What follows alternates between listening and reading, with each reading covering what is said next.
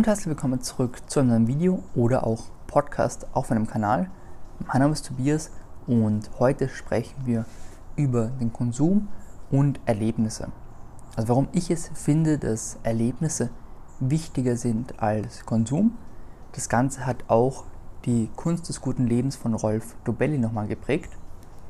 Über das Buch habe ich ja bereits im, in der letzten Folge gesprochen.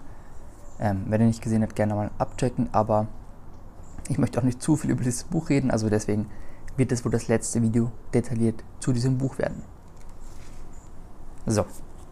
Das Ganze ist Kapitel 12, also wer das Buch hat, der kennt die Geschichte oder der kennt das Dilemma an sich, aber ich denke, auch wenn du noch nie von diesem Buch gehört hast, wirst du dich vielleicht damit irgendwie auseinandergesetzt haben. Ich bin hier übrigens im Wintergarten, also im letzten Video war ich da unten beim Apfelbaum, bin jetzt mal hochgegangen, damit du ein etwas anderes Ambiente hast, wenn du das Ganze als Video siehst. So, hier geht es darum, wie wichtig uns Konsum ist und wie wir das selber einschätzen. Also da wurde gefragt, Leute auf der Straße, wie viel Freude sie in einem Auto hätten. Da konnte man Punkte von 0 bis 10 vergeben, also die klassische Skala. Und das Ganze kann man aber auch mit dem Laptop machen, mit dem Haus, egal was, Hauptsache, du besitzt das.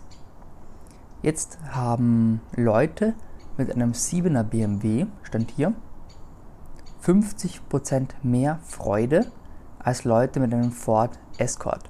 Ich bin kein Autofanatiker, ich habe mir das dann angeschaut und ja, sieht nicht unbedingt schick aus, das stimmt, aber ein 7er BMW ist auch eher Geschmackssache.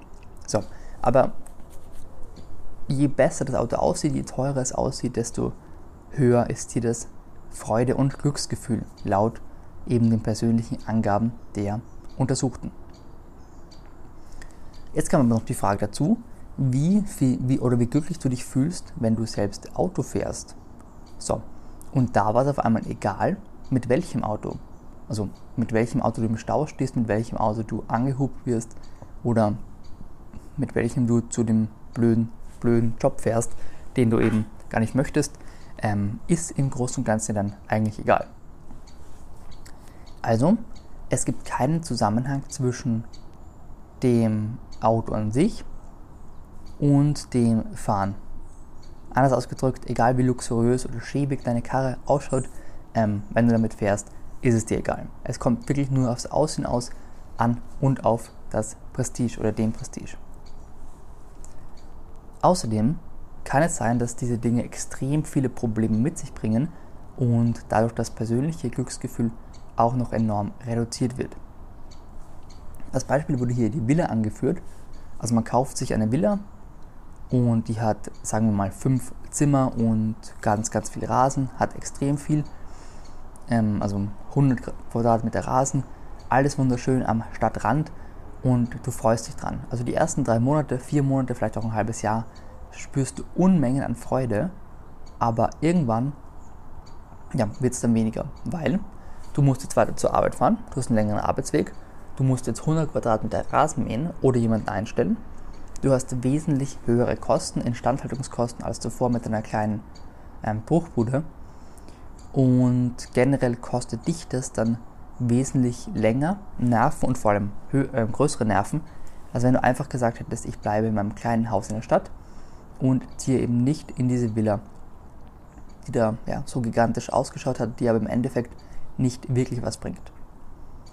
Hier steht auch noch dabei, ihre schöne Villa hat nun einen Nettoverlust an Happiness beschert.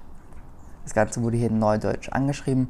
Also, obwohl diese Villa so gigantisch ist, obwohl du jetzt ähm, dafür einen Kredit aufgenommen hast und so weiter, gibt es eigentlich nicht so viele positive Punkte wie negative. Also du musst den Kredit begleichen, du musst Leute anstellen, du musst länger zur Arbeit fahren. Also im Großen und Ganzen bist du unglücklicher als zuvor. Das ja, nennt man auch den Antiproduktivitätseffekt. Und das ja, können wir mal anders noch besprechen, also wie man doch produktiver wird, warum ruhige Menschen oftmals bessere Ergebnisse erzielen als sehr aufgewühlte, siehe Warren Buffett zum Beispiel. All das kann man sich in anderen Videos mal anschauen. Auch das Thema Bücher wird noch thematisiert bei mir. Also ich habe auch Anfragen schon bekommen, ob ich nicht mal erzählen kann, wie man viel liest, warum ich viel lese und vor allem welche Bücher. Also werde mal so ein oder ein Teil, ein paar Teile umfassend darüber sprechen, wie viel ich lese, warum und auch welche Bücher ich empfehlen kann zum Thema Geld und Aktien, aber eben auch zum Thema Persönlichkeitsentwicklung. So, also Fazit oder grundlegend mal das Fazit des Kapitels hier im Buch.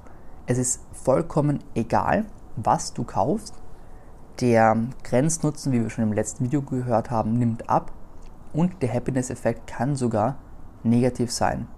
Also du hast, du hast jetzt einen Kredit mehr, du hast neue Ausgaben mehr in Form von Gärtnern, du hast einen längeren Arbeitsweg und du findest vielleicht das Haus vom Nachbarn sowieso cooler, dann sind das vier Dinge, die eben diesen Hauskauf, weil das von optisch eben von außen schön aussieht, nicht unbedingt aufwiegen.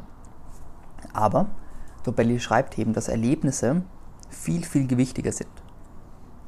Also wenn du irgendwas erlebst, sagen wir mal einen Urlaub, wie ich hier gerade, oder ein gutes Buch liest, wie ich hier gerade, dann, oder auch Kartenspiel mit Freunden, das kann, können ganz simple Dinge sein, aber die man genießt und wo man wirklich 100% dahinter steht, dann sind die oftmals wesentlich wichtiger als ja, Konsum oder als Dinge, die man eh nicht wirklich braucht.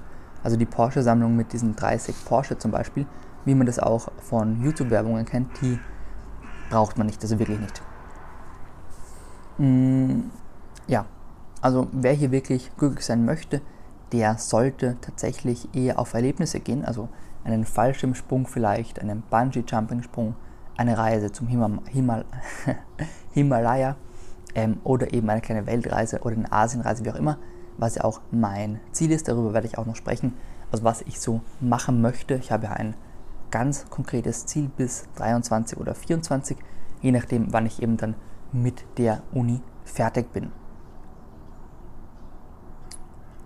Ja, also das war es im Großen und Ganzen. Schau, dass du dich auf Erlebnisse fokussierst, denn die wiegen auf jeden Fall gewichtiger. Also jetzt nicht nur, weil du Bälle dir schreibst, sondern grundlegend, weil man das auch selbst vermutlich so von sich kennt. Die wiegen wesentlich gewichtiger als Konsumausgaben und eben dann auch die Konsumgüter.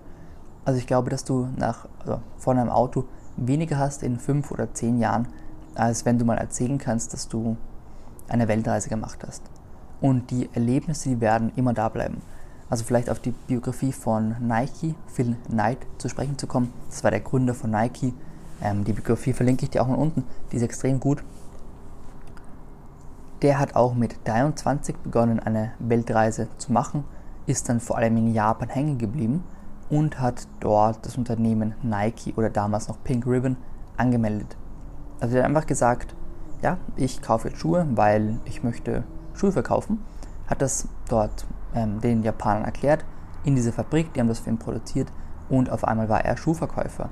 Also es kann so viel passieren, deswegen Erlebnisse bleiben im Kopf. Und sowas wäre eben nicht passiert, wenn er gesagt hätte, ich nehme meine 20.000 Dollar und kaufe mir dafür einen, weiß ich nicht, einen BMW oder einen Benz, wie auch immer. Ich weiß gar nicht, ob es die Marken damals schon so effektiv gab, aber das ist ein anderes Thema. Hätte er das Geld also für Konsum ausgegeben, wäre er wesentlich schlechter im Nachhinein dran gewesen, als wenn er einfach gesagt hätte, ich möchte was erleben, ich buche mir jetzt einfach ein One-Way-Ticket und versuche einfach mein Leben jetzt mal ein bisschen zu ja, genießen. Also sammeln Erlebnisse, um hier, wie auch steht, überraschende Wege zum Glück, zum Glück zu kommen. Okay, stopp. Ähm, das finde ich ganz wichtig, weil du sonst irgendwann merken wirst, dass du was verpasst hast. Das muss jetzt keine Weltreise sein, wenn du das nicht machen möchtest. Also da geht es auch darum, was man selber möchte, ganz klar. Aber wenn du von vornherein sagst, ich möchte eine Porsche-Sammlung, dann glaube ich, stimmt das nicht so ganz. Also vor allem im jungen Alter ist es meistens so, dass man sehr viel Wert auf Konsum legt. Ähm, ich habe das jetzt letztens wieder mitbekommen, da habe ich in Graz, also in, in einer Stadt in Österreich, ganz viele Leute im jungen Alter mit sehr dicken Autos gesehen. Also einen fetten Audi, einen fetten BMW, sogar einen Porsche, äh, ein Porsche war dabei. Also so richtig teure Autos.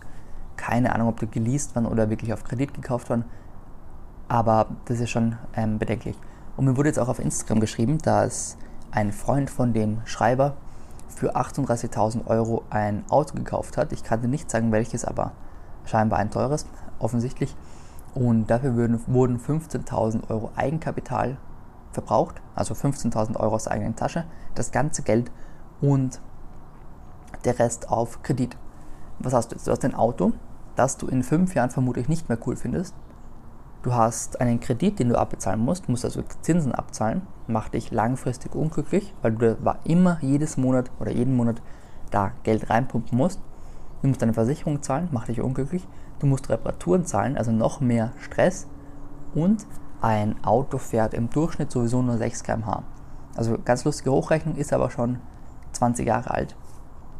Wenn du alle Arbeitszeit, alle Arbeitsstunden rechnen würdest, die man für den Autokauf braucht, also sagen wir mal, das Auto kostet 20.000 Euro und du musst, weiß ich nicht, ähm, sagen wir jetzt mal 300 Stunden dafür arbeiten, nur als kurzes Gedankenbeispiel, und dann auch noch monatlich eine Versicherung zahlen und auch noch Reparaturen zahlen, wenn du diese Arbeitsstunden und auch für das Aussuchen des Kaufes und bla bla bla alles dazu rechnest, dann fährt ein Auto nur durchschnittlich mit 6 km/h statt mit 50 km/h pro Stunde.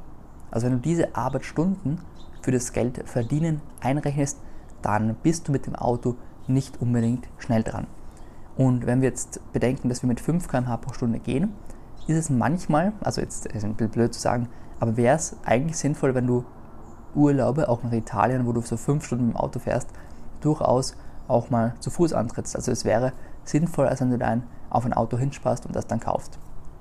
Ja, ähm, ganz lustiges Beispiel. Deswegen würde ich jetzt nicht aufs Auto verzichten, ganz klar. Aber das Ganze mal zu überdenken, wie schnell man dann wirklich ist, das und ob das jetzt wirklich ähm, produktiv ist, sich ein Auto zu kaufen, das ist eben auch beschrieben. Also sehr, sehr gutes Buch. Die Kunst des guten Lebens.